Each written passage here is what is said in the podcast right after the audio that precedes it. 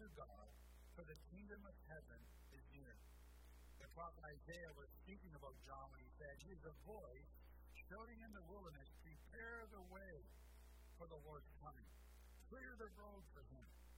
John's clothes were woven from coarse camel hair, and he wore a leather belt around his waist. For food, he ate locusts and wild honey. People from Jerusalem and from all over Judea and all over the Jordan Valley went out to see and hear John. And when they confessed their sins, he baptized them in the Jordan River. Then Jesus went from Galilee to the Jordan River to be baptized by John. But John tried to come to him. I'm the one who needs to be baptized by you, he said. So why are you coming to me? But Jesus said, It should be done, for we must carry out all that God requires. And so John agreed to baptize after his baptism, as Jesus came up out of the water, the heavens were open, and he saw the Spirit of God descending like a dove and settling on him. And a voice from heaven said, This is my dearly loved Son, who brings me great joy. Father, we thank you for your word this morning. We thank you for baptism this morning. And Lord, as we talk about water baptism, I just pray, the Lord, you just speak to our hearts. And uh, Lord, just remind us how important this really is. And so, Lord, we bless your word today in Jesus' name. Amen. Well, this morning we're going to have a baptismal service, and uh, we just changed it around just so that more people could be here. And so I did prepared a message on baptism. I said, well, we'll speak this message today, and hopefully it will encourage a few other people maybe to consider baptism and that they could be baptized uh, next week. At the end of the service, that's when we'll be doing it, so just to let people that. And so as we talk about water baptism, water baptism is something that is essential to our faith. Uh, you will note that water baptism is a firm belief of all Christian denominations, and it is practiced by all Christian denominations. It's sometimes done differently according to the various denominations, but all denominations consider water baptism as something every Christian should do. And I think that itself should speak to us of the importance of water baptism. Now, here in our church, we believe that every Christian, of course, should be baptized, and we practice this water baptism by immersion, which is what we see here in the scriptures that uh, Jesus talks about Jesus coming up out of the water. And here in this verse, we see John the Baptist, Jesus, and they're being baptized in the river Jordan. And uh, we've had the privilege when we've to Israel uh, a couple of times that we were able to baptize people there. And it's uh, a pretty cool thing to do. And you actually see the Jordan River and you see these places that the Bible talks about, it really does help your faith uh, because you're actually seeing your faith by sight as you're over there. So it's a pretty cool thing. Now, as a church, we believe it's very important to follow the Lord in the waters of baptism. And if you're a Christian, then you should be water baptized. And if Jesus did it, to me, that I don't think we really need to say anymore. Jesus did it, and he found it necessary, he said it was a required of God, I think that should settle any argument within us to say that I need to be baptized as a Christian. And so, do as Jesus did. Now, as we talk a little bit more about baptism, just want to look at some of the essentials that speak out to me as I look at the passages of Scripture that talk about baptism. Now, obviously, I'm not going to talk about all of them because there's a number of Scriptures in there that talk about water baptism. We're just going to be talking from the verses that we looked at here uh, this morning. So, first of all, in water baptism, there's the essential of repentance that needs to be considered. As it comes to faith in Jesus Christ, there is a necessary step of repentance. We talked about that uh, about a month ago or so, uh, the need of repentance in our world today. Well, the message of repentance was the main message that John the Baptist was giving people before they were baptized. Matthew 3, 1 and 2 uh, says those things. In those days, John the Baptist came to the Judean wilderness, began preaching. His message was, Repent of your sins, turn to God, for the kingdom of heaven is near. Now, it's interesting as you see that phrase, that phrase is repeated a number of times in the Bible. And, and one of those times where it's repeated is repeated by Jesus Christ himself. And we see that in Matthew 4 17. From then on, Jesus began to preach Repent of your sins, turn to God, for the kingdom of heaven is near. So that's rather a strong message really throughout the Bible that we do need to come to that place of repentance. And I realize, you know, today in our Christianity, sometimes we don't do that. Sometimes we, we don't come to that place where we repent of our sins. And really that kind of leads us to very shallow Christianity or ineffective Christianity uh, when we don't come to that place in our Christian faith to recognize that we have sinned and that we need to be forgiven of those sins. And so before one considers baptism, one should be looking at this area of repentance. Have I repented of my sins? Have I asked God to forgive me? That's rather important for us to recognize.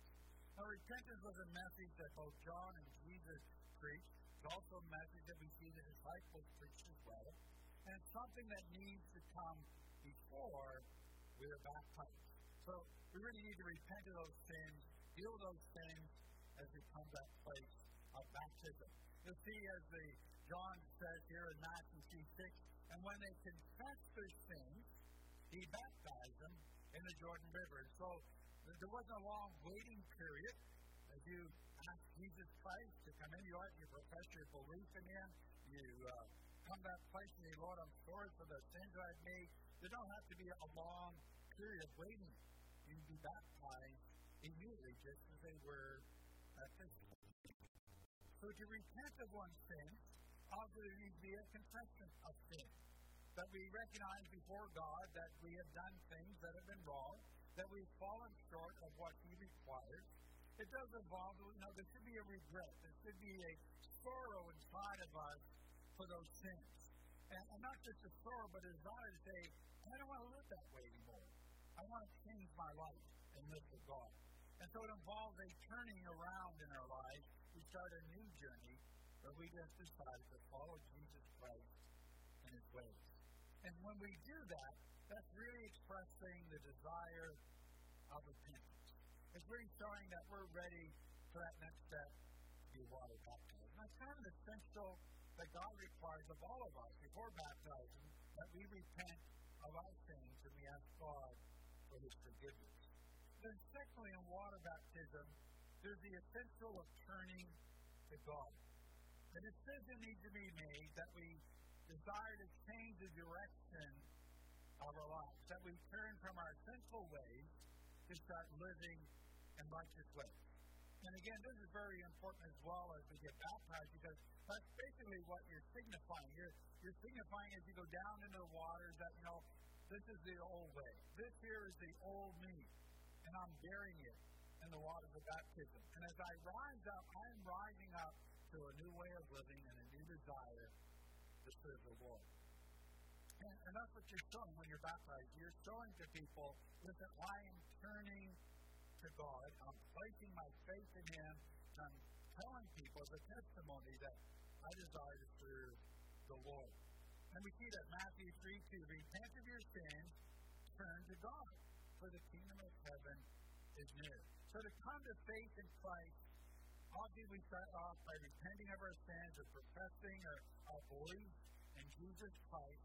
But there's a choice being made. There's a choice being made that we're going to change the direction in our life. And we're going to be putting to death the old ways and turning towards new ways where we would serve the Lord.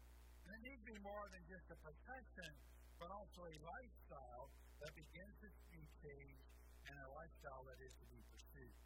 So turning to God requires a change of direction. You're not going the old ways anymore. You, you've turned around and you're going in a different direction. You're going into a new lifestyle. There's a new Lord. There's a new master in your life. And, and John the Baptist, he showed us how serious this was as he spoke to the religious leaders, as the Pharisees and the Sadducees, as they come out to see, like, what's going on out here in the wilderness? Why are these people running to this prophet man? And he rebuked them often, just as Jesus did, and expressed to them about that if you really want to be baptized, then you need to show change. That's part of the process. Turning to God requires a decision to change one's lifestyle and to have to perform that change. Things got to be different. They're not to be the same as the world. Christians are supposed to be different. And I know today that, you know, the big cry that I hear from the world is, why would I need to become a Christian when I don't see your Christians any different than me? They're doing the exact same things as me. As Christians, we call to be different. Matthew 3 8. He says, Prove by the way you live that you've repented of your sins and turned to God. Very important that we prove that we are followers of Jesus Christ. Live differently. So turning to God involves a change of direction, change of lifestyle. That's very important for us. And when you're baptized, again, you're proclaiming that before witnesses. That you're saying, for all the people that will be gathered here, that you're saying, oh, this is my desire right now. I want my desire to follow Jesus Christ. I, I want to live differently. I don't want to live the same way that I was, and I want to live a different life. And that's what you're testifying as you're going through the waters of baptism. Again, that's essential. There needs to be that choice to make a turn in one's life, to turn towards God. Matthew 3.11 says, I baptize with water those who repent of their sins and turn to God. Again, that needs to happen before you get baptized, not after, but that choice is made before you even be baptized. Because the baptism is showing that this is your desire. And so, as you desire that within your heart, then there's an open expression where you get water baptized. So, again, uh, very, very important. And also, I, I should mention uh, when we, we talk about baptism, sometimes as believers we can go up and we can go down. Sometimes we go through hard times in our lives, and sometimes we walk away from God. And if that happens to be you, where you felt that you've walked away from God, and you're at a place that thinking, you know what, I, I would love to be baptized again because you know, I haven't lived up to my profession. And I'd love to be able to be baptized again. And if that is a desire to you, we, we gladly do that as well. I realize as well sometimes people were baptized when they were very small, but that is okay and wonderful. But, you know, as you get older, you kind of recognize baptizing means a little bit more to you than what it did when you were a child. And so you come to that place that I want to be baptized again. And so, you know, we are open uh, to do that. Then further in water baptism, we come to the essential of the kingdom of heaven. And baptism, there needs to be an acknowledgement of what this kingdom really is about. And for the Jewish people, they understood this term to be speaking of the coming Messiah. And that there was preparations that you needed to make uh, for the coming of the Messiah. Now, John the Baptist was telling you that some of the preparation was simply repent of your sins and turn to God, that you might receive this new kingdom. Matthew 3 2. Repent of your sins, turn to God, for the kingdom of heaven is near. So John was preaching of this coming Messiah, God's plan of salvation that was about to come to pass. And of course, as Christians now, we recognize that Jesus Christ is indeed the Messiah that brought salvation to us. And we realize that yes, he was. He proved who he said he was by his baptism, by his miracles, by his death, his resurrection, his ascension, all those things. And so we recognize that Jesus Christ is that kingdom. And on the day of the Pentecost, the Apostle Peter, again, he was speaking of this necessity of, well, of recognizing the kingdom of God had come to the coming of the Messiah, who was indeed Jesus Christ. Listen to what he says, Acts 2, 36, 38. So let anyone in Israel know for certain that God has made this Jesus, whom you crucified, to be both Lord and Messiah. And Peter's words pierced their hearts when they said to him and to the other apostles, Brothers, what should we do? And Peter replied, Each of you must repent of your sins, same verse again, of your sins, turn to God, and be baptized in the name of Jesus Christ for the forgiveness of your sins, that you receive the gift of the Holy Spirit. And recognizing that the kingdom has come, we must recognize who that kingdom is. That's the kingdom of Jesus Christ. That He is our Savior, He is our new King, He is our Lord, He is our master. Sometimes, you know, as Christians, when we come to place of salvation, uh, we don't always make Jesus our Lord. And we need to remember something that that's who he's supposed to be to us. He's supposed to be our Lord and our Savior. And uh, that means He rules, He reigns, and we submit to Him. And so Jesus Christ is that promised Messiah. He is the Savior of the world. And so our baptism, uh, again, is testifying that we're putting our faith and our trust in Jesus Christ. That He is our Messiah, He is our Lord, our Savior, and that the kingdom of God has come into our own life. We're moving from the kingdom of darkness into a kingdom of light. We're moving from where the enemy our soul was reigning in our lives to now where the Savior, Jesus Christ, is reigning in our lives. We've changed kingdoms. That's what that's about. Then fourthly, an example of baptism is obedience. Baptism is a response to obedience. That we're doing something that God requires. It's not something necessary that a church requires, it's something that God requires. Baptism should be considered not as something optional, but something that we all should do, and that we should obey the word of the Lord. Matthew 3:15, Jesus said, "It should be done, we should be baptized, for we must carry out all that God requires." That's very important for us to recognize. It's a requirement from God. It's not a church requirement, although churches have that as part of statements of faith to encourage people to be baptized. God says it's something that is required. And so Jesus was baptized, told us that it was a requirement, and so certainly as his followers of all people, we should be wanting to follow the Lord into those waters of baptism. It should really just make common sense to us. Jesus, again, wanting to stress this essential of baptism, he spoke of it again just before his ascension. So, coming his last words, where Jesus is about to leave and he's going to address his disciples one last time before he sends them to heaven. And what does he say? Matthew 28 19. Therefore, go and make disciples of all the nations, baptizing them in the name of the Father, Son, and Holy Spirit. And so, if we're a Christian, then we should be baptized. That's what God's commission was. That's what Jesus' great commission is to be baptized. So, it's choosing to be baptized is declaring that you're choosing to obey Christ, that you're choosing to come in alignment with Jesus Christ say, I am serving the Lord, and I'm here today in obedience to what God has said.